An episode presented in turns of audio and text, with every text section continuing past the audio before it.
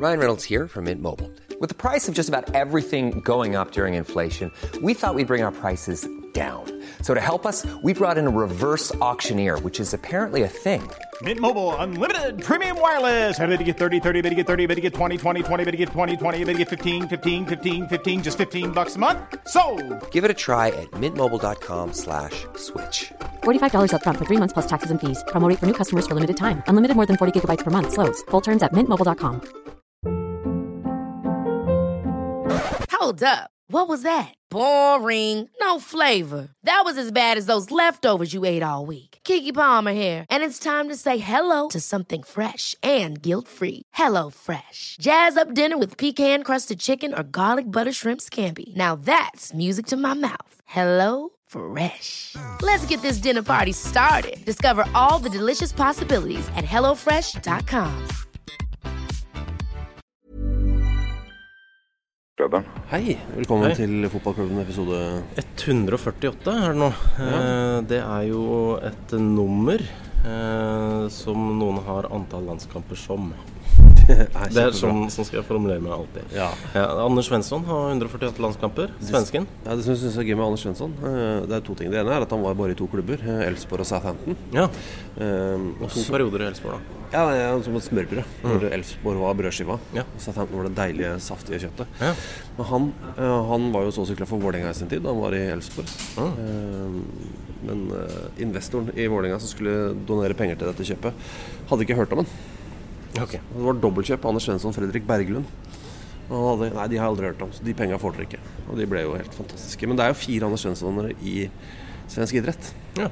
Du har da Anders Svensson, Ok. som Ja. vi akkurat har hørt om. Og så er det bandyspilleren. Ja, og så er det Anders Svensson, eh, som er født to år tidligere. Som spiller bandy.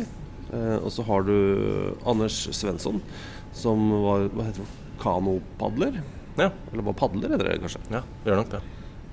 Ja. Ja. Eh, og så har du Anders Svensson, eh, fotballspilleren født i 1939. Ja. Er han blant oss? Eh, Nei, eh, han døde i 2007, men han fikk også én landskamp. Ja, ok. Han vi nevnte i første episode. da Ja, veldig bra. Noen okay. andre? Um, ja, det er eh, en Nå forsvant jeg ut av lista. Det er en fyr en fra Paraguay som heter Paulo da Sosa. Ja. Eh, han har eh, 148, spiller nå fortsatt i Libertad. eh, som jo hadde en frustrerende kamp i Copa Libertadores ja, nylig. De hadde de på, det var på fredag, det. Eh, De hadde den fæle matchen hvor de har en bom av de sjeldne, altså. Eh, Og Ja, de ender opp med tap. de, de slapp Eh, Libertad slapp unna, eh, men um, Nacional Ja.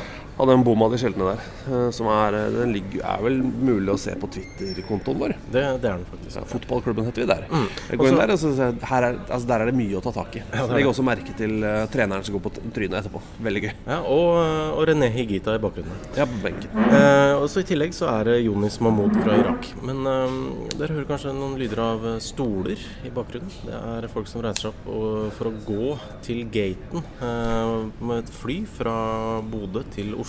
Ja, jeg ser på et skilt her om Bodø lufthavn. Store blå bokstaver ute i eh, Føyka her ute. Vi har, vært, eh, vi har nemlig vært på Blåfrostfestivalen i Rognan, som ligger 1 time og 20 minutters kjøretur ut fra Bodø. Fantastisk gøy med Tom Kåre Særvik og Egon Holstad.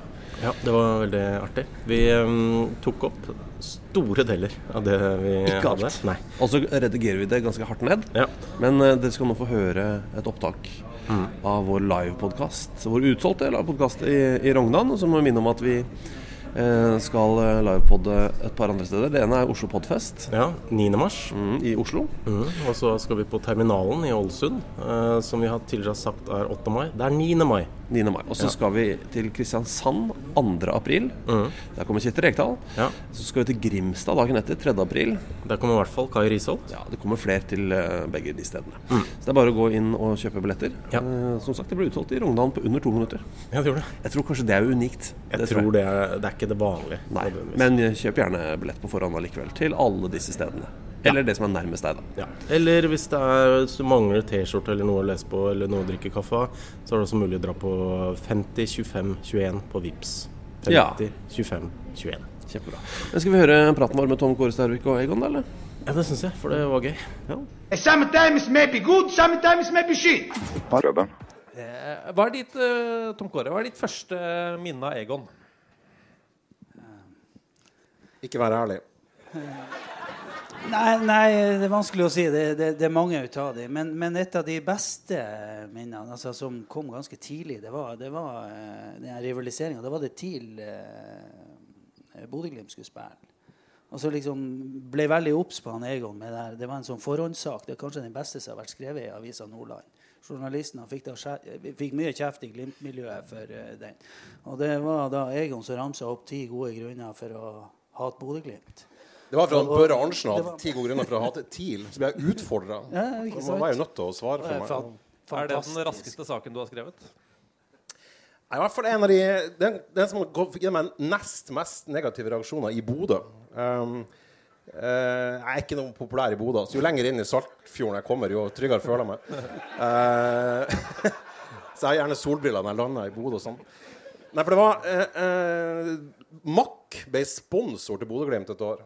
Og så fikk jeg sånn, ble, ble oppringt av uh, Avisen Nordland, så ble spurt om hva jeg syns om det. Og så syntes jeg det var jævlig artig. da, Jeg sa etter dem at endelig, et, endelig får de et ordentlig øl på seg i Bodø. Uh, og det her er jo en slags sånn Marshall-hjelp uh, fra, fra, TIL. Og det her kan de da, kan de da drikke makkøl mens de spiller det som burde vært den egentlige Bodø-Glimt-sangen, nemlig 10 000 tommeltotter. Jævlig fleipete. Eh, helt sånn køddegreier. La på. Og så var en journalist som var litt sånn kreativ, som dro jævla på og ga meg noen ekstrasitater. Og sånn, og så tenkte jeg ikke mer. Dro jeg på konsert på kveld. Våkna i ett-tida dagen etterpå, så ser jeg på telefonen min, så er det sånn 60 tapte anrop. Masse SMS-er. Og det var faen på forsida av Avisa Nordland så det Glimt-hater eh, Egon Holstad til frontalangrep. Og det det var, jeg, kunne ikke, jeg, var, jeg var i Bodø som fotballkamp med Liverpool på en uh, hardrock kafé. Nei, hva heter det for noe? Rock kafé. Jeg havna i bråk hver gang jeg gikk på dass. Og det var helt, helt jævlig. Og Fauske-folk som berga meg. Takk og lov. Som alltid. Elsker Fauske-folk. det er snill. men, men, men, det er liksom et av de tidligste minnene du har av Egon? Nei, ja. ja. Hva er ditt første minne av Tom Kåre, Egon? Å, de er mange, vet du. Eh, men må, ditt aller, vi, skal... aller første? Ja, vi skal lenger tilbake i tid, selvfølgelig. Um, uh, jeg husker han som spiller. Han er jo født i, tidlig på året. Februar-januar eller noe sånt. alle her husker Tom Kåre som spiller, men du tenker mer som sånn guttelagspiller? Ja, her er på guttelag. For at, altså, før så var det sånn at uh, de delte inn aldersklassene etter om du var født før eller etter 1. august av en eller annen grunn. Så Tom Kåre er født i 1970, i januar eller februar, tror jeg. Tidlig på året. Februar. Februar, ja. 1970. Så han var jo da to aldersklasser over meg, så vi skulle egentlig ikke da spille på samme uh, nivå. Han var alltid ett, altså en aldersklasse over. Og så gikk de over til sånn første i førstefødt. Spil, spilte vi på samme nivå? Vi på, du har spilt på Du, altså Det, det er mye Det er mye Det er jævlig bra. Jeg, jeg, jeg, jeg vil at det skal tilbake, være Tilbake til alle. Ja, jeg, vil at det skal være kjempeoffentlig at jeg og du har spilt på samme nivå, og du vil at det skal være kjempehemmelig. Det synes jeg det, Jeg sier det hele tida. Jeg spiller på samme nivå som Tor Størvik. Nei, så vi hadde jo da, eh, Når det da gikk over til sånn første i første, så var det da eh, eh, to år hvor det da var tre aldersklasser i samme, altså på smågutter, og gutter, eller lilleputt, smågutter, gutter og junior. Så jeg hadde ett år hvor jeg og Tom Kåre eh, Størvik spilte på samme nivå. Eh, og den største forskjellen på Aldersnivå. Aldersnivå, ja. aldersnivå. Det, det, kan jeg gjerne skrive under på. Eh, og jeg, jeg, husker, jeg, var, Det var en som var skada, så jeg ble satt på Jeg hadde vært keeper frem til da, så jeg var var første sesongen jeg spilte ute. Så jeg var jo eh, mildt sagt ikke spesielt god. Men det kompenserte med at jeg, jeg var ikke så god, men jeg var jævlig treg. Eh, og jeg ble plassert på midten av midtbanen, og der var han her, eh, kødden der. Eh, og han var jo helt insane god. Uh, mye raskere enn meg, mye sterkere enn meg, mye bedre ballbehandling. Skjøt som en hest.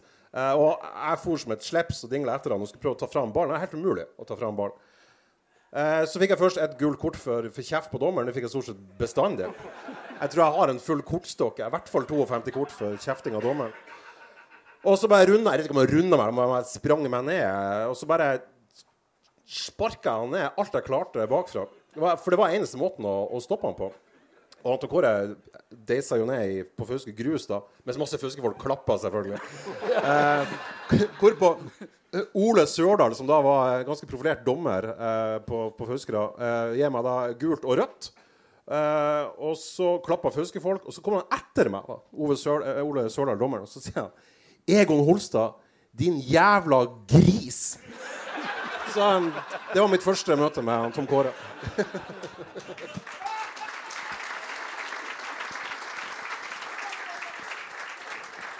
Men, men, men det må sies, vi, vi, vi kom, vi hadde et bra lag. Men det var alltid tøft å komme til Fauske. Bilene sto parkert lina opp. Det var masse folk å kikke på.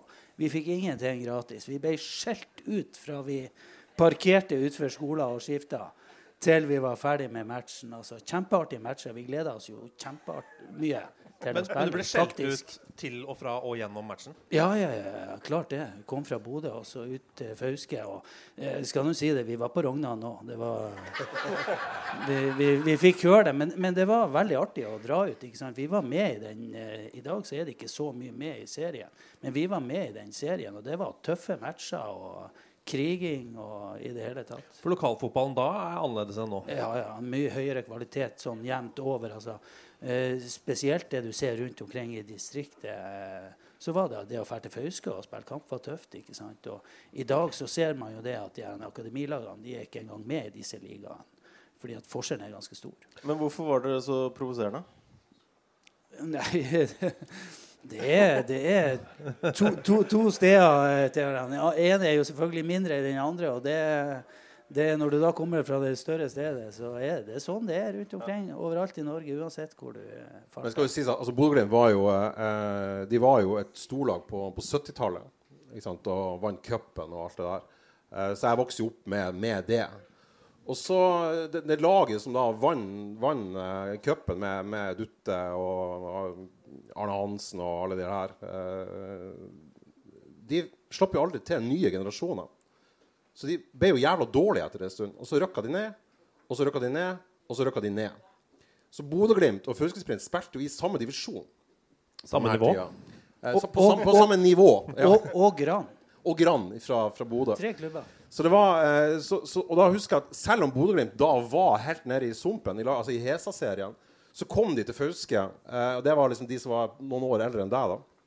De kom til Fauske i sånn her, og jeg var midt i sos, verste sossetida. Eh, så kom du til Fuske i sånn gule sånn Golf GTI-leasingbiler med sånne gule Poco Loco-dresser. Oppførte seg som om de var en sånn Serie A-klubb. Eh, og vi var jo bare noen sånne bønder fra Fauske. Så, vi, vi, så det var en sånn de, Vi, vi hata dem jo. Eh, og så husker jeg i Bodø så var det en sånn platesjappe som, som heter um, Hot Records. Og den lå i kjelleren under en butikk som heter Sukki. Sukki var verste sossebutikken i verden. Eh, og så husker Jeg jeg skulle inn der og kjøpe noe, noe rock'n'roll. Og så, så, så, så måtte du inn på Sukki, og så måtte du ned i kjelleren. Og så ble jeg stoppa av en sånn her klesbutikkfyr som jobba. Sier han Jeg hadde sånn en treningsbag over meg. Vi har spilt turnering i Stordalshall. Og så sier han eh, Hei! Skal du ha fått en ny Pocoloko-genser med Bo Bodø-Glimt på ryggen? Eh, da ble jeg berga fra en kompis fra å slå han ned. Jeg var så faen så sint. Så det var, det var en rivalisering der da som jeg tror kanskje ikke er nå. Det det var heftig. Men var Glimt et jålelag, Tom Kåre? Du fremstår jo ikke som så fryktelig jålete. Nei, det var sånn norsk fotball var. Du husker han landslagssjefen og Tord Gripa sa det var flere leiebiler i norsk fotball enn det var gode spillere. Så, så, så, så det var jo altså, Det var jo en del ut av fotballen. ikke sant? De kikka til Europa. Det her skal vi òg gjøre. De hadde sikkert biler der òg. Så det er jo ikke noe verre enn det. ikke sant? Så, og Dermed så var Glimt der, og på Fauske så var de mindre. Og dermed så kom de med islenderen hit. ikke sant? Så, så Og det var jo jævlig å komme til Bodø òg. Jeg husker altså, jeg- på, på 80-tallet Jeg begynte jo å spille på sprint i eh, 77, eller 78. Da jeg var 6-7 år. Uh, og når vi kom til Bodø, så hadde de noe som heter Tyskerbrakken. Husker du dem? Som lå opp med skolegress og skolegrus. Det vil si den ene banen var Nei, grusbane. det gamle stadion. Ja, ja, ja. Eh, og det var noen gamle tyskerbrakker fra krigen. Og det som er morsomt, Nå hører jeg at jeg, jeg høres ut som jeg er 90 år, men altså i, i, 1980, i 1981 så var vi nærmere andre verdenskrig enn vi er nå. Altså enn vi var 2000 og, 2019. Det er jævla skummelt. Jævla skummelt å tenke på. Og det var vi i tyskerbrakken, og der var det masse det var maur i de brakkene. Det var, det var jævla kjipt. Og så blåste det seg inn i helvete der. Eh, som du alltid gjør i Bodø. Så jeg husker jeg var keeper da. Mitt første møte med, med skolegrus eller skolegress, det gamle stadionet der oppe, at jeg skulle ta femmeterspar. Det er utspill. Eh, så, og det var jævla motvind. Så jeg, jeg skjøt ballen alt jeg klarte. Null idé om hvor den skulle lande, bare lenger ut. Og det var så vidt jeg klarte å fiste den ut til corner. For jeg fikk ballen i retur. Mitt eget skudd. Det var liksom Bodø. Så Bodø var ikke, det var tøft å komme til Bodø. Altså. Gamle stadion. Det var så forblåst der at han, han, når han Oddbjørn Kristoffersen kom tilbake og var trener for Bodø-Glimt, så bærte ikke hans stemme. Han kunne jo rope til Fauske, ikke sant? Men, men det var sånn vind at den bærte ikke. Så han begynte å gå med ropert. Så han for etter oss. Og det er klart det at uh, roperten funka på 20 meter, men han funka òg på en halvmeter. Så, så, så uh, jævla artig hi- historie. Forvilla ei bikkje seg inn på stadion, ikke sant? inn på banen. Men han skremte jo langt utover Bodøsjøen og sprang. uh, Så for etter henne med ropert. Uh, Mye rart man har opplevd i en fotballkarriere. Men, Ja, han, eh, Mine måtte jo faen meg bitt fast når det var corner, så han skulle trille av. eh, Det var, det var sjukt mye vind der ute. Helt jævlig.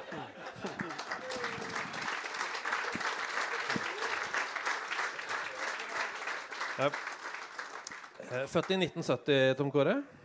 1970. Ja, vi har jo tilgang på sånn arkiv, sånn avisarkiv. eh, Det har vel du også, Egon. eh, Hvor man kan søke opp ting, og så dukker alt som har stått om deg i avisa opp opp gjennom tidene. Uh, og uh, og uh, noe som ofte er gøy, er å bare finne ut hva, hva er det første treffet. Ikke sant? Eh, noen mennesker er det lettere å søke på enn andre. Tom Kåre Staurvik, ganske unikt navn. Christian Mikkelsen, da vi skulle intervjue han. Faen meg annenhver statsminister i Norges historie har jo hett Christian Mikkelsen. Det er jo helt krise. Ja, men Det er sånn Aftenposten fra 1846 med gotiske bokstaver og Christian Mikkelsen har, kjøpt seg båt. Altså Det var bare sånne sjuke ting. Så det er umulig å finne ut av. Men Tom Kåre Staurvik, det var søkbart. Eh, Dette er fra et uh, referat fra fjerde runde fotball-NM 1987, er det der? 88? Råde Bodø-Glimt 1-0. Gikk ikke så bra, det. Um, uh, nederst der altså Rådespilleren han fossa gjennom gjesteforsvaret, men ble felt av Bodø-Glimts 17-årige debutant Tom Kåre Staurvik, som var sitt lags bakerste forsvarer og dermed måtte tåle å se det røde kortet. hvordan var den debuten? Ja, den var, var heftig. Den var intens. Den varte i 22 minutter. Eh, jeg ble henta ble fra Norway Cup. Eh, ble jeg henta fordi at uh, stoppere var skada. Eh, sånn så jeg ble da, fikk ikke lov å spille der og ble plukka opp av laget nedover til Råde. Uh, Starta som midtstopper der. Gikk strålende. Og, dirigerte Forsvaret og sto på og spilte veldig godt. og så gjør jeg en skikkelig blundert. Så, så jeg pusher Forsvaret ut, og så er det en som fyker igjennom. Istedenfor å slå pasninga, så sprenger han igjennom. Og, og det var jo Jeg tenkte jo bare med en gang idet jeg snur, at han skal ikke score på min, på min tabbe. så jeg sprang, altså. Det er greit. Og jeg klarer å sprenge han opp. Så rett utfor 16-meter, der når jeg han. Så jeg da går da ut i saks og klipper han rett ned. Så enkelt. altså Så urutinert gjort som det kunne bli. ikke sant? Men det var ren desperasjon. Og så Når jeg ser TV-bildene etterpå, så er det utrolig komisk å se på. Så akkurat idet jeg kaster meg går inn, så får han en gedigen feiltouch. Så den går rett inn til keeper allikevel. Eh, så, så jeg klipper han altså helt unødvendig ned. Og så kan du si at jeg kunne jo selvfølgelig bare latt han gå da. Mål. Det hadde vel en rutinert spiller gjort, men eh, der og da. Der og da. Ja, hva tenkte du der og da? Tenkte du at uh, dette var siste gang du spilte? Nei, jeg, jeg gjorde ikke det. Der, der og da så var det bare uff, Herregud, hva faen. Eh, og så- Men rekker du Altså, å vurdere Jeg, jeg, jeg var egentlig så Ja, kjempetabbe, og så gikk jeg, og så var jeg men, ferdig men med det. rekker du å tenke forskjellige måter å felle han på? Altså, du gikk jo for Ja, saksa. ja. Altså, rekker du å gå gjennom alternativene? Ja, jeg måtte jo ta han før han kom inn for 16-meter. Og det begrensa det. Så det hva når du? Så det er jo det du vurderer på vei inn der. Kommer jeg meg inn litt på sida av han, så trenger det ikke å bli så stygt som det ble. Så, så, men jeg rakk jo ikke det. ikke sant? Han hadde jo seks meter fra midtbanen, og jeg står da feilvendt og snur for å løpe han opp. Så, så jeg nådde han akkurat nok til å klippe han. Men du er rask, da. Så, Du kan jo skryte av at du var rask. ja, ja, ja, det var fort gjort. Så der og da var det over. Han var så rask at Men, eneste eh, måten å takle han var jo å spenne han ned. Ja. Det for, nei, men, men ikke sant, du er, det, det, er jo det, det er jo derfor fotballen er litt sånn. her, Ikke sant? Jeg var 17 år, eh, fyr i toppen og sånne ting. Men historien stoppa ikke der. Det var Øystein Gårde eh, som var eh, hovedtrener. Og så eh, jeg gjorde det bra i 22 minutter. Så eh, sona jeg én match. Og så skulle jeg spille neste. For derifra og ut så var jeg egentlig fast på laget. Og du kjente det, han ga bare den tilliten. Men så skulle jeg få lov å spille juniorkamp imellom her, på Aspmyra. Og det var mot rivalen Gran. Eh, men jeg hadde litt mye gule kort i juniorserien. Så hvis jeg fikk et gult kort, så måtte jeg sone. Og jeg måtte sone en A-kamp. Så jeg fikk da, etter trusler fra han, jeg skulle få lov å spille ham hvis jeg ikke fikk gult kort.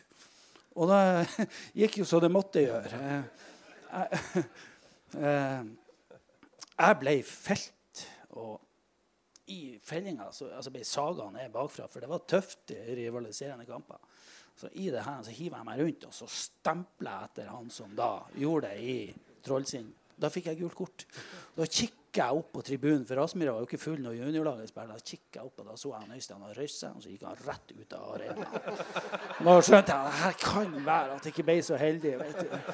Da, da kom hårføneren på treninga, og da var det bare dyderst. Men eh, som sa, kamp, jeg hadde sona den kampen òg, så eh, var jeg inne.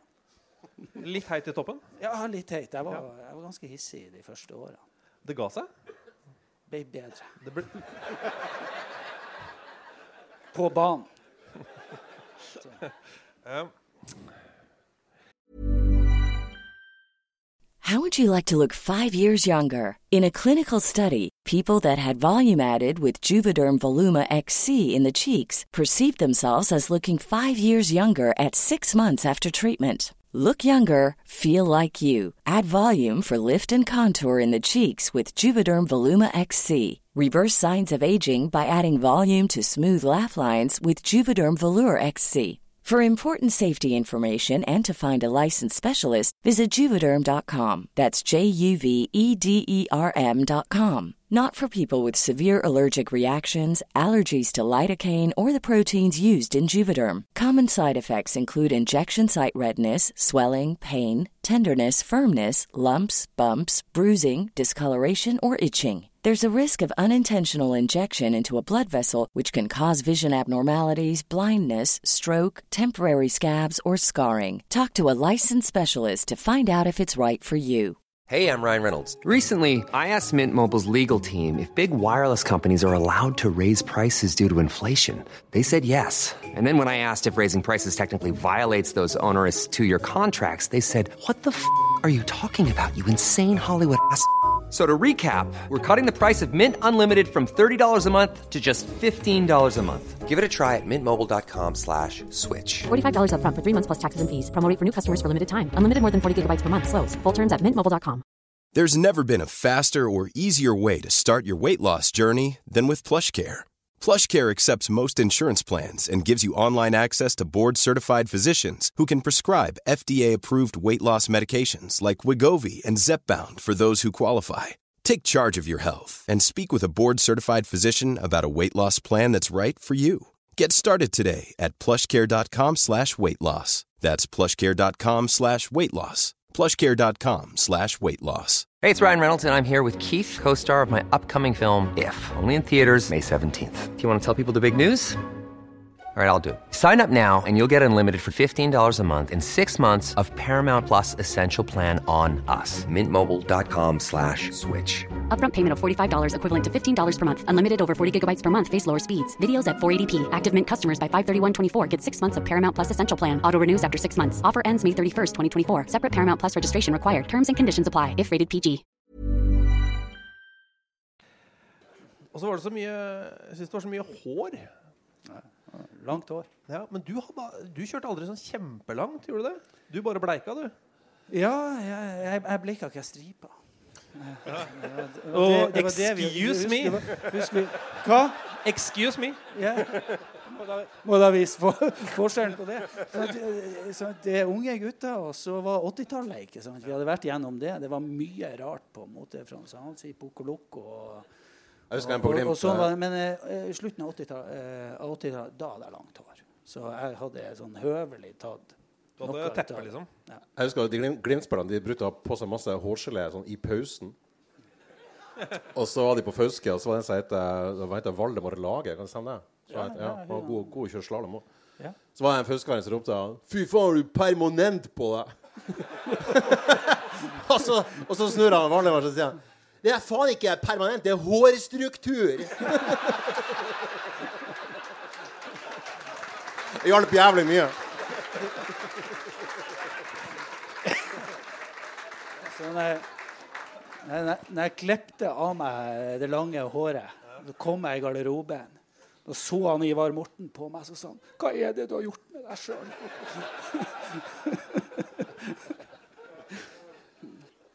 For uh, sånne folk fra Oslo som oss Uh, så vi, viss, vi er jo kanskje mer bevisst på lokalfotballen i Norge enn folk flest. Men allikevel så, så sliter vi litt, fordi det er så mange regionale forskjeller. Hva er uh, den, de verste lokale rivaliseringene eh, i dette strøket her? Altså Hvis vi drar en, eh, et nett fra Bodø og så over eh, Rognan og alt imellom. Nei, altså hvis jeg svarer for hvordan det var da jeg vokste opp, så var det jo eh, altså Faren min var jo born and raised uh, fauskiværing og fauskesprint eh, tvers igjennom. sånt. uh, Bodø-Glimt var på en måte De var jo På 70-tallet så var jo de i toppen, så det var på en måte ikke noe reell eh, muskelkraft eh, å, å måle seg mot da. Så det var jo Saltdalskameratene var jo hatlaget. Det var, jo, det var jo der den ordentlige rivaliseringa var. De andre lagene var ikke noe særlig på samme nivå. Så det var Valnesfjorden og Finnøy og Sørfold og sånn. Og Malm i Sulis. Og det var liksom ikke noe Det var ikke dem man eh, var opptatt av å slå. Uh, det var Saltdalskameratene. Det var helt inn i helvete viktig å slå Saltdalskameratene. Uh, og, og hjemme så, så var det jo stas å møte Saltdalskameratene, men vi hata jo å spille mot Saltdalskameratene. Uh, nå ser jeg hva det heter i banene, de som var her nede. De som, jeg så målene sto på noen isflekker her nå. Øyra, stemmer det. Der spilte vi, og så spilte vi av og til eh, på stadion her borte på grusbanen. Så var det en gressbane på sida som jeg tror bare ble brukt av A-kamper. Og fy faen, de oppgjørene mot Salgskameratene, altså. Eh, det var eh, For det første så var de, hadde, de hadde en dommer. Jeg vet ikke om han lever nå, han heter Kjelleif. Han var jævla sånn intens hjemmedommer. Eh, og så, så brukte han Frode Monsen, eh, Saltars eh, store sønn, han, eh, han brukte å rope til Kjellef hva han skulle dømme og sånn. Og, og han gjorde jo som han Frode Monsen sa. Eh, så jeg husker en gang eh, vi, vi spilte mot Salgskameratene. Det var 1-1, og det var helt på slutten av kampen. Og Raimond, spissen vår, er alene med keeper, og da blåser Kjellef av kampen. så, så, så det var jo Det var jo eh, Men, det, men det, det var intens rivalisering. Og, og, og, og faderen, da han trente sprint eh, jeg husker De vant jo serien i, i, i 82 og, og røkka opp. Jeg husker det veldig godt, for det, er 82, for det var det beste VM-et som har vært eh, noensinne. Uh, og da, da husker jeg det var sånn at faderen han, han lovte alltid altså til, til sprintlaget så sa han, hvis dere slår Salderskameratene på Rognan, så sprenger jeg fremfor spillebussen gjennom hele Kvenflogtunnelen. For å skape litt sånn motivasjon. Og Jeg husker jeg var med en gang da det skjedde. Og det var helt sånn Jeg husker det som sånn, et av de største fotballkickene mine noensinne. Mye større enn da TIL slo Bodø-Glimt i cupfinalen i 96. Det var sånn Fauskesprint hadde slått Saltdalskameratene i Saltdalen, og faderen sprang fremfor bussen og blokkerte hele tunnelen. Det var jævla stas, da. Så, så da jeg kom til, til Tromsø som student da jeg var 18 år og, og jeg begynte, jeg begynte å holde med TIL da de røkka opp i 5-8. for endelig var det et nordnorsk lag som gikk an å holde med. Å holde med Mjølner var jo helt totalt uaktuelt, og, og Bodø hata jeg jo. Eh, så jeg holdt med TIL, men det var så jævlig vanskelig, for de hadde akkurat samme drakt som Salterskameratene. Og jeg hadde jo hata Stoke av samme grunn. Så det er polkagrisegreia. Det tok meg faen mange år å bli vant til. For jeg ser fortsatt for meg at Kjeller skal blåse av kampen når TIL leder. Og jeg er fortsatt redd for at Frode Monsen skal spenne stein etter meg. Så jeg, jeg er ennå ikke helt vant til at TIL har samme drakter som Salterskamerater. Men det, det var skikkelig rivalisering, altså. Skal- Skal sies også, da, da, da Sprint røkka opp i, i 82, så var det på bekostning av Salterskameratene. Fordi de kniva jo om, om, om å røkke opp det året. Eh, eller om å vinne serien. Må først vinne serien, så måtte du spille kvalik mot et lag fra Troms. Sprint slo Landsås over to kamper. Eh, og da kom det en gratulasjon da, fra Salterskameratene etter kvaliken. Sprint røkka opp. og Da sto det De tapte 2-0 på eller de vant 3-0 borte, og så tapte de 1-0 hjemme, og dermed røkka de opp. Og så sto det 'Gratulerer med opprykket. Jævlig kjedelig kamp'. altså, klarte ikke helt å glede seg så ordentlig på vegne av Sprint. Men, men en blom, blomster skulle det være. Jeg raust. Og så var det et annet lag oppi dalen her, oppi Potthus, som heter Vinger. Som hadde grå drakter. Jævla sært. Og da, det handla det bare om å skyte ballen på. Fi, eh, Finnes Vinger ennå? Oppi Potthus, tror jeg det heter banen deres. Jævla skummel. Sånn, eh, sånn dale-darkness oppi der. Dritskummelt. Du har vært der òg, ja? Nei, for, for oss så var det, så var det Gran. Samme divisjon. Kiva to bylag eh, i oppveksten. Og det var så ekstremt, at treneren som vi da vokste opp med, det var så ekstremt at eh, du kom aldri på trening i noe rødt. Altså da, da det var da klikka han i vater. Så hadde jo selvfølgelig en som hadde, hadde sånn bijobb. Han, var- han jobba litt i Posten. Så han møtte opp i ei rød hettegenser fra Posten.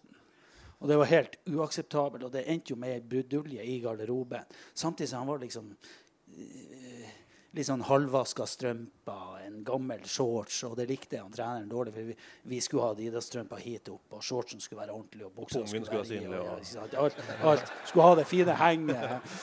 Så, så, så, så utrolig. Og Så, så da endte med så mye brudulje i garderoben at veddemålet gikk og treneren at han tok det han som var mest pertentlig på klær. Han måtte ta av seg alle klærne.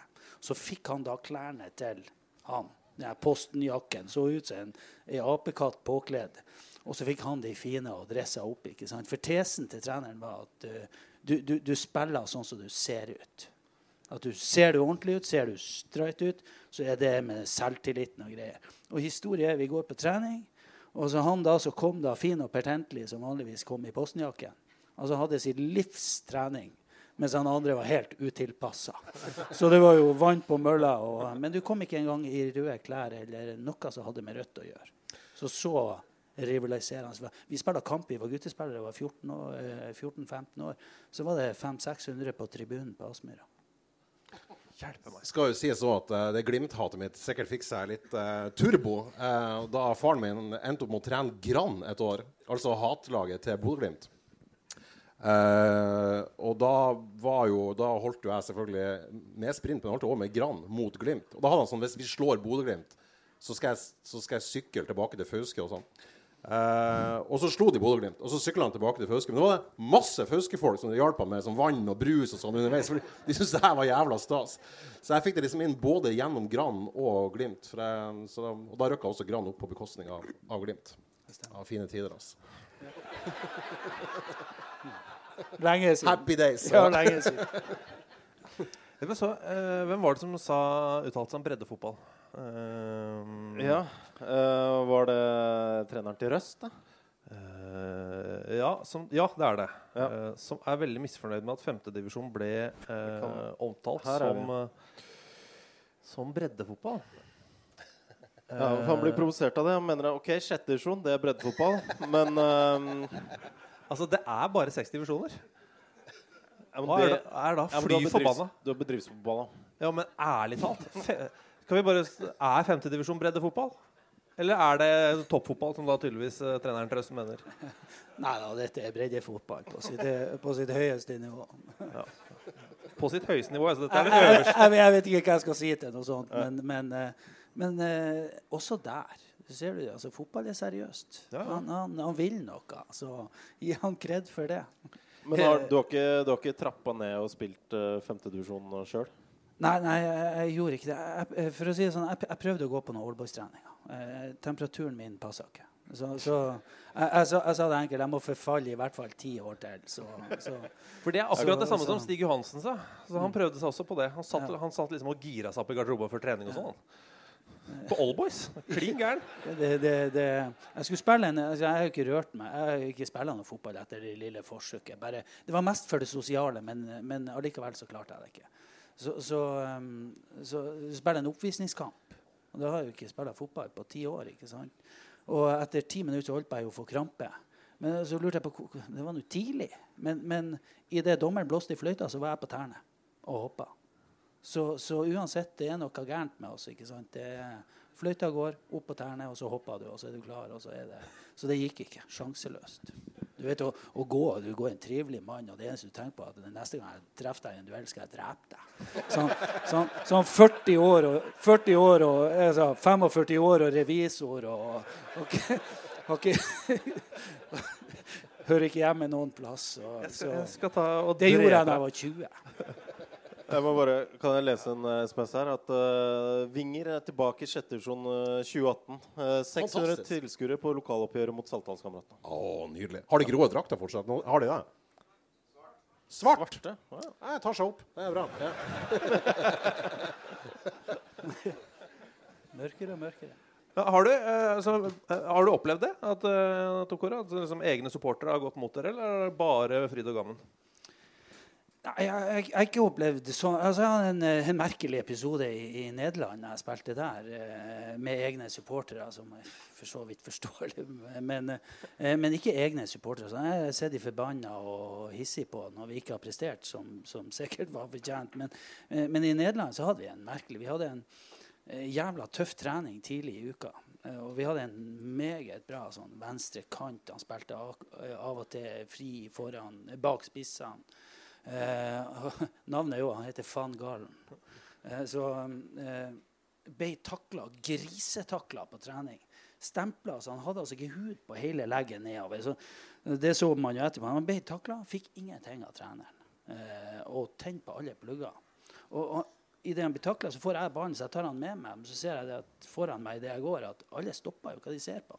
Så idet jeg snur meg, så er han da Han bare gikk rett til treneren, og så kom knyttneven. Og dro han til. Heldigvis så klarte assistenttreneren å komme seg imellom. Sånn at han dempa. Det ble ikke noe slag ut av det. Men det var jo treneren var jo bare der. Du bare forlat treninga. Du kan bare ta ferie. Vil ikke se deg mer. Og en brudulje i klubben. Hva, var, hva skulle de gjøre med det her? De måtte holde det ty tyst internt. Ingen skulle vite hva som har skjedd. Så, så fansen og ingen fikk vite noen ting. ikke? Og han ble jo permittert ut året. Eh, så det var nå det som skjedde med han. Men, men eh, når vi da spilla matchen på søndag, og de så han ikke var på laget De ante jo ikke hvorfor. De trodde treneren hadde vraka han. Da ble det furore. Altså, da storma de utafor. Sto det sikkert en 3000-4000 utfor Players Lounge der vi hadde og skulle komme ut. Og de sto der i fire timer. Så vi ble låst inne på stadion. Og det var hærverk, og det var full brudulje for uh, en, mann, en mann vraka. I fredelige Nederland? I fred, i lille Breda, eh, ikke sant. Så eh, der ser du engasjementet. Så, men eh, Nederland kjent for at noen klubber med tøffe supportere. Men det var jo. Den Haag, var det ikke det? Hvor, eh, på 70-tallet som satte fyr på eget stadion etter at de var et eller annet de var misfornøyd med. Ja. Eh, Nei, nå syns jeg det gikk litt dårlig her. Nå tar vi bare tenne på stadion, skal vi se om vi får, får en liten oppsving her. Det var.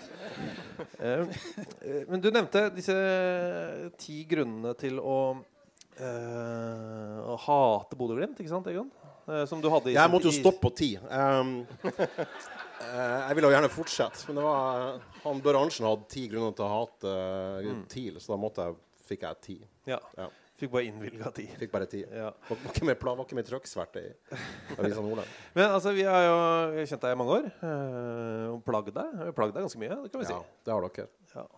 Sånn Tre grunner til å elske Manchester United. Det er vondt for deg som Liverpool-supporter. det gjør ennå vondt at jeg har gjort det i full offentlighet. Jeg står ikke inne for det i det hele tatt. Så dritflaut. Men hvis jeg, klarer vi å jobbe ut uh, tre grunner til å liksom, virkelig sånn elske Bodø-Glimt? Klarer vi å Hæ?! Det å elske Bodø-Glimt! Ja.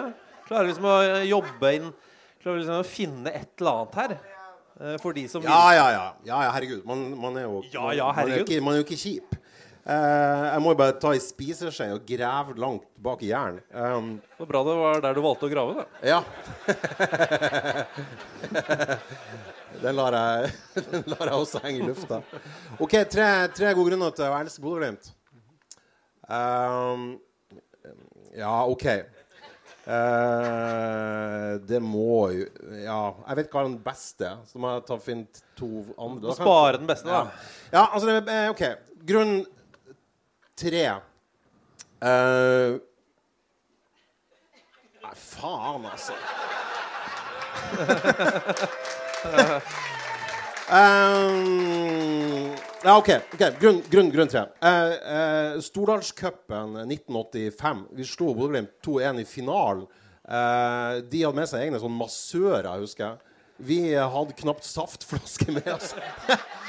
og de begynte å gråte eh, da de tapte eh. Det husker jeg. Den, den følelsen av skad, sånn ond skadefro var så god eh, helt til liksom, det ble plukka av meg av foreldrene mine. og sånn. Men de der timene der med skadefro, der jeg, der jeg nøyt å se andre mennesker gråte, var helt fantastisk. Eh, jeg har aldri tort å innrømme det på den måten før, men det, det var helt nydelig. Og, og derfor skal vi elske Bodø-Glimt? Derfor elsker jeg Bodø-Glimt. For at de ga meg det The glimmer of hate eh, som da var eh, den, den gang. Um, Da vet du følelsen. Det var, det var til Fauske og særlig. Ikke sant? Eh, andre gang var i eh, kvartfinalen i Scania Cup. Um, da spilte ikke jeg Da spilte jeg på smågutter. Så spilte, møtte guttelaget eh, til Fauskesprint møtte guttelaget til Bodø-Glimt.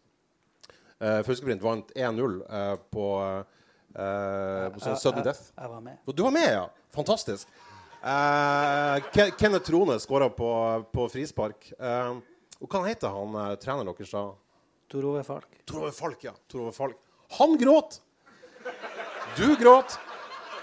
Alle gråt. Eh, det var faen meg Det var den der, eh, den der When Susanna Cries, Espen Lindlåten.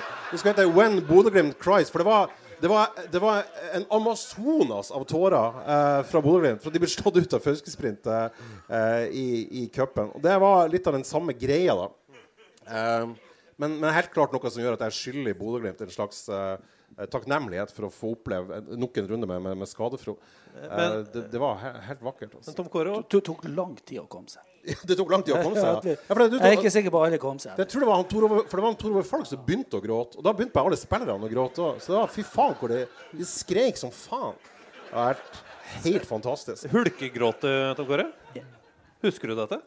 Ja, nei, altså, eh, Egon husker litt dårlig. Jeg har aldri grått for en fotballkamp. Kanskje, Eh, kanskje akkurat nei, men, du, men, det. var å bli slått ut av Scania Cup, da gråt hele gjengen. Altså, det, var, det var knusende når vi var unger. Ikke sant? Det var høydepunktet i året. Så, og så mot sprint. Det var jo altså én gang over midtbanen, og så ryker du ut. Altså, altså, altså alt Alt var bare det, det, altså, Fotball er nådeløst av og til. Ikke sant? Det var, Men altså, Sprint ble jo slått ut i, i semifinalen. da. Ingen som gråt. Ingen som gråt. De var litt tøffere. Men hva er hovedgrunnen til å altså, virkelig uh, gifte seg med Bodø-Glimt? Uh, Nei, det er jo det at altså, sånn, uh, eh, Av og til så jeg, jeg tror jo ikke på noen sånne her, eh, åndelige ting utover det, det jeg forstår. Det er veldig mye jeg ikke forstår, men jeg tror ikke på Jeg har ikke noen religion eller noe sånt. Jeg, jeg tror ikke på stjernetegn og, og sånne her ting. Men av og til så er det sånn her at du føler at nå nå møtes, alle stjerner. Nå, er verden perfekt. Sånn, jeg må ikke spise, jeg må ikke drite, jeg må ikke drikke. Eh, verden bare er nå, Akkurat nå er verden i vater. Nå er ting så bra som det kan bli. Eh, jeg hadde et sånn øyeblikk som involverte Bodø-Glimt. Og det var eh, på 25-årsdagen min, eh, som da var 27.10.1996. Så, eh, så dro jeg på, på Blårock, et eh, utested i Tromsø, og, og så en fotballkamp. Eh, og det var da eh, Tromsø som spilte mot uh, Bodø-Glimt i, i noe som heter cupfinalen. Og først så, så skåra Bodø-Glimt med en hands, viljehands av Runar Berg. som jo da hadde spilt i TIL. Jeg tror jeg fortsatt han var en sånn trojansk hest Glimt sendt inn i TIL for å ødelegge TIL. For den eneste dårlige sesongen han hadde på de 63 sesongene han spilte på toppnivå i Norge. Han var jo jævlig god, bortsett fra det ene året han var i, i, i TIL. Så han juksa inn 1-0, og så utligna uh, Ole Martin Årst. Og så da eh, på overtida så henger Sigurd Rustfeldt ja, han henger i lufta i sånn ca. 18 sekunder og heada inn 2-1 og vinner. Og det her øyeblikket da, Jeg hadde lagt opp for lenge siden, men jeg fikk da min siste idrettsskade fikk jeg da. For da heiv jeg meg over et rekkverk og fikk en helt sjuk lårstrekk. Eh, og veiva ned et helt bord med masse øl. Og jeg lå der i en sånn pøl av øl med lårstrekk og visste at jeg tidligere hadde slått Bodø-Glimt i cupfinalen. Og jeg hadde 25-årsdag, og det var fri bar. Og verden var meg i vater. Det var helt fantastisk. Det er skyldig Bodø-Glimt å si takk for oss. Tusen, tusen takk, Bodø-Glimt. jeg, jeg var ikke med. Nei, du, du, du hadde slutta da. Du, du vant jo i 93. Jeg vant Du skåra faen mål i cupfinalen òg, du. Jeg, jeg vant cupfinalen. Satan. Ja. Det var bra det var den rette cupfinalen du vant. uh, men uh, altså, den uh, cupfinalen der husker jeg veldig godt. Altså, hele det laget der du spilte på, det, det Glimt-laget der, det er ganske Hvis man går tilbake og går gjennom lagoppstillinger sånn, det, det var et helt sin, en sinnssyk tid i Bodø-Glimt. Ja, altså det var et skikkelig godt lag. Altså 93 eh, når vi tok cupfinalen. Det var et bra lag, ja. Men jeg føler også at dere var en sånn der eh, pratsom gjeng. Altså at Det er mye pratmakere, kan det stemme? Ja. Nei, men, eh, men det ser du i, i de fleste lag som aner karakter som blir god. Da har du mange karakterer i laget. Du har god lagånd. Du har altså den eh, det, noe, det genererer god stemning i det hele tatt, og da byr folk litt på seg. Og kanskje for mye, men eh, det blir gjerne sånn. Så det er sjelden du har et godt fotballag uten at du har noen karakterer der. Hvem var den verste pratmakeren da, i Glimt-dagene? Det er så mange der. Børre Lekka. Heter, han heter Børre Lekka. Eh, prata og showa i garderoben. Altså, Ivar Morten var jo selvfølgelig underholder. Og Totte. Eh, Tor Arne Haga, keeperen. Ja. Det var jo ADHD og i ett. Og så klart i miks med han Børre. Børre Lekkan han var mm, spissreserve. Veldig bra spiller så, som var der. Så det var Men er det da tjatring liksom? Det, eh, hele tiden, eller er Det det, det, practical jokes og Hva som helst. Det er synging, tjatring, krangling. Det er practical jokes. Du er legger krangling på den, i den, på den plussiden av uh, Ja, ja, ja. Det artigste, artigste er jo når du kommer inn i garderoben etterpå. Det er bare, det vibber i garderoben. ikke sant? Så ender du der, og så er du der i en halvtimes tid før det greier seg ut. Og alle er bare enda større kompiser når de er ferdig. Da vet du at du har et bra gjeng. Så det var litt farlig, rett og slett, Så- i Glimt-garderoben? Ja, det, det, det er fått drapstrusler der. Eh, Du har fått drapstrusler i Glimt-kort. Hvem er det som uh, drapstrua deg? Jeg, jeg, hva som helst. Altså, den snilleste ut av de alle. Jeg, jeg, var- jeg, jeg takla Ola Haldorsen vel hardt. Ikke sant? Ola var jo verdens snilleste. Men det, det var én ting du aldri skulle gjøre med Ola. Det var å gjøre han sint. Så, så det ble han sjelden. Men jeg, jeg takla han også grufullt. eh, Så, så, og det som skjedde da, det var jo bare at jeg fikk en liten overhøring av Trond, og så vi, han- de andre bærte han Ola av banen, og så fortsatte vi. Og jeg kikka etter han Ola og tenkte det var drøyt. Så jeg etter han Ola. Da klarte han ikke å gå fra gressfeltet, for vi måtte fra gressfeltet til Nordlandshallen. Så da krøyp han langs midtrabatten hele veien. For han kom seg ikke opp i stående stilling. Såpass vondt hadde han i føttene. Og treninga var ferdig, så jeg må, jeg, jeg, jeg må be om unnskyldning. Så jeg sprang med en gang tilbake i garderoben eh, etter han Ola og skulle ta han. Da satt han på benken. Og jeg hadde jo plass ved siden av han Ola. Så hver gang jeg kom liksom innenfor to meter, så var han etter meg og skulle ta meg. Og, og eh, jeg kunne ikke sette meg ned, så jeg måtte sette meg på andre sida av garderoben. Og etter en stund så så han på meg så sa han det at hvis det der er standarden på taklinga du legger, skal jeg drepe deg i morgen. Han kunne ikke gå. Men eh, et par ting. Du har vært i Kina. Ja, Hvor lenge var du eh, i kinesisk fotball? Hvilken klubb? Eh, jeg var litt under én sesong, for jeg kom litt ut i sesongen. Jeg var i en klubb som heter Shanghai Chenua. Det er altså den samme klubben som han Anelka og han Drogba var i. Eh, fantastisk stor klubb. For å, for å si hvor stor han er, klubben, så eh, De har egen stadion midt i Shanghai. 80 000, helt ny stadion. Eget treningsanlegg på en sånn nyere del av Shanghai. Med ti gressbaner og kunstgressbaner. og Spillerne har eget hotell og uh, i det hele tatt en vanvittig stor klubb i Kina. I Asia. Men det er altså eh, en Glimt-spiller, en fra Brasil, en fra Honduras, en fra Uruguay og resten kinesere. Åssen var det? det var et eventyr. Vi var, vi var fire utlendinger. Vi bodde på hotell i lag. Eh, språket til kineserne var nesten helt eh, veldig vanskelig. Så vi, vi, hadde, vi ble fulgt av tolker eh, som henta oss på hotellet, kjørte oss eh, til og, og sånn. Så var det vi fire utlendinger som da gruserte. Og, og, og det meste som foregikk, det var ikke Gikk det dårlig med klubben, så hadde det ingenting med oss utlendinger å gjøre. Da fikk kineserne kjefta, og så så satt vi bakerst på møterommet og i det hele tatt. Men det, Og skjønte ingenting. Ja, skjønte ingenting. Så, så spurte vi tolken hva det her er. Hva han sier treneren? Hva han sier treneren? Det gjelder ikke dere. Det gjelder ikke dere. Og konsekvent satt vi bakerst, ikke sant. Så, så, de var veldig sånn her også når vi I restauranten så var det egen mat for ikke sant? De regna ikke med vi spiste det samme som de. Og, så, det, så det var eh, Hvis dere vant, da? Fikk dere all, all skryten, da? eller? Ja. Det er vi hadde kinesisk trener. Eh, utrolig vanskelig. Skjønte ikke en bæra hva han sa på hele oppholdet. Prata egentlig ikke lite. Han forholdt seg egentlig bare til kineserne. Så, men, men et fantastisk altså, Hvordan det er å komme til Hvordan det er der, altså. Men eh, noen eh, i dette lokalet mm. dette teltet, et ganske stort telt, masse mennesker, eh, har hvisket oss i øret og sagt at du prøvde å bytte bank i Kina. Ja. eh, hvorfor fikk vi det tipset? Nei, nei da, det var nå bare historie. fordi jeg, jeg skulle ikke bytte bank. Jeg skulle ha alle Bonusen den kom ut kontant. Så når vi fikk, hadde spilla i to uker, så ble vi innkalla på hjelpetreneren sitt eh, hotellrom inne på treningsanlegget.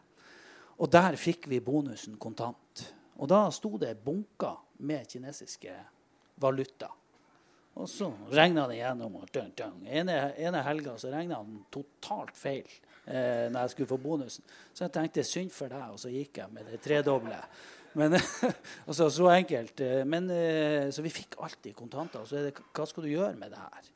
Eh, så jeg hadde, hadde den i, i, i, en safe på hotellet. Og så måtte jeg få det over i dollar. Først måtte jeg ha det over i dollar. Så da var det å fylle en ry ryggsekk med alt det her. Med cash? Med cash. Bankraner-style? Ja, ja. Fyll den ryggsekken, ha en kompis med seg. Og så var det til andre sida så hadde jeg sett på et uh, offentlig kontor der og masse dividering om jeg skulle få lov å få det her over i dollar. Og så var det å få det i dollar, og så var det å pakke sekken igjen. Og så var det til den banken som du liksom hadde, og så måtte jeg sette inn der i, uh, i dollar. Så trygt og godt? Så det Hva? Så trygt og godt? Ja, veldig trygt. Du følte deg veldig fin når du får ryggsekken der av gårde. Så det, det var tungvint. Eh, og jeg måtte da booke disse timene i uke på forhånd for å få det var så tungvint at det, det, eh, det, verste er jo når du legger det i kofferten og reiser hjem. Da var jeg ganske nervøs. Hjem til Norge? Ja. ja hva, hva, skal du gjøre? Det var jo håpløst å få noe penger. Hvordan jeg skulle gjøre det, ante ikke. Så, så jeg, ja, litt, litt, litt, lite grann. Eh, la oss nå si det jeg hadde med. Det var hiv i kofferten, og så var det å håpe at han kom. Og du sendte cashen? Ja, du sjekka inn cashen? Jeg hadde den ikke i carry-on. Du hadde den. Oh, ja, shit. Nok, noe av det. Betalte du skatt, betalte du skatt av de pengene? Ja. Ja, ja nei, nei hvordan, hvordan, skal du gjøre det i Kina? Jeg hadde heldigvis en veldig profesjonell agent. Så jeg, jeg, sa til han du må ta deg av alt det. Så, det er sikkert i orden. Så, så, sikkert lov, ja, ja. Han tok alt sånt. Altså, da jeg var ti Bestemoderen er jo engelsk, så hun skulle flytte til Norge. Så måtte hun ta ut alle pengene hun hadde i banken i England. Uh, og hun spilte veldig syk, så hun ble trilla i, i, rullestol gjennom sikkerhetskontrollen. Og så fikk uh, broderen og jeg 20 000 pund hver i håndbagasjen. Jeg, jeg var ti år gammel. Gikk med en kvart million kroner på meg. Fy faen, jeg har aldri følt meg så kriminell i hele mitt liv.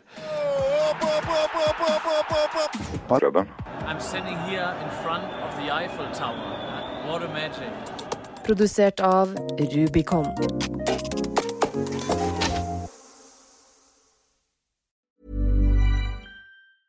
The biggest names in tennis are coming to Paris for the most anticipated Roland Garros in years. Tennis Channel Plus is your place to watch. Stream every court from your phone or smart TV live in HD. Experience three weeks of unparalleled tournament access as the world's top players in tennis face off against each other. Will the veteran champions continue their dominance, or will a fresh face emerge to challenge their legacy on the clay courts? Daily live coverage of this epic showdown begins Monday, May 20th. Don't miss a matchup. Stream it now with Tennis Channel Plus to be there when it happens.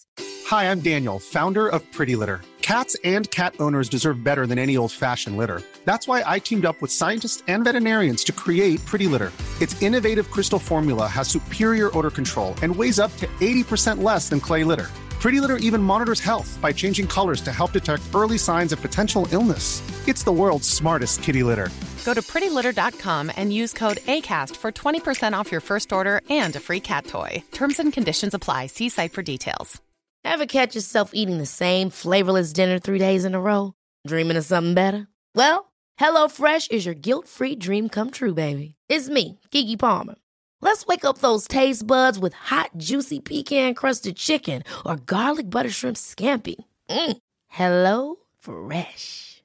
Stop dreaming of all the delicious possibilities and dig in at HelloFresh.com. Let's get this dinner party started.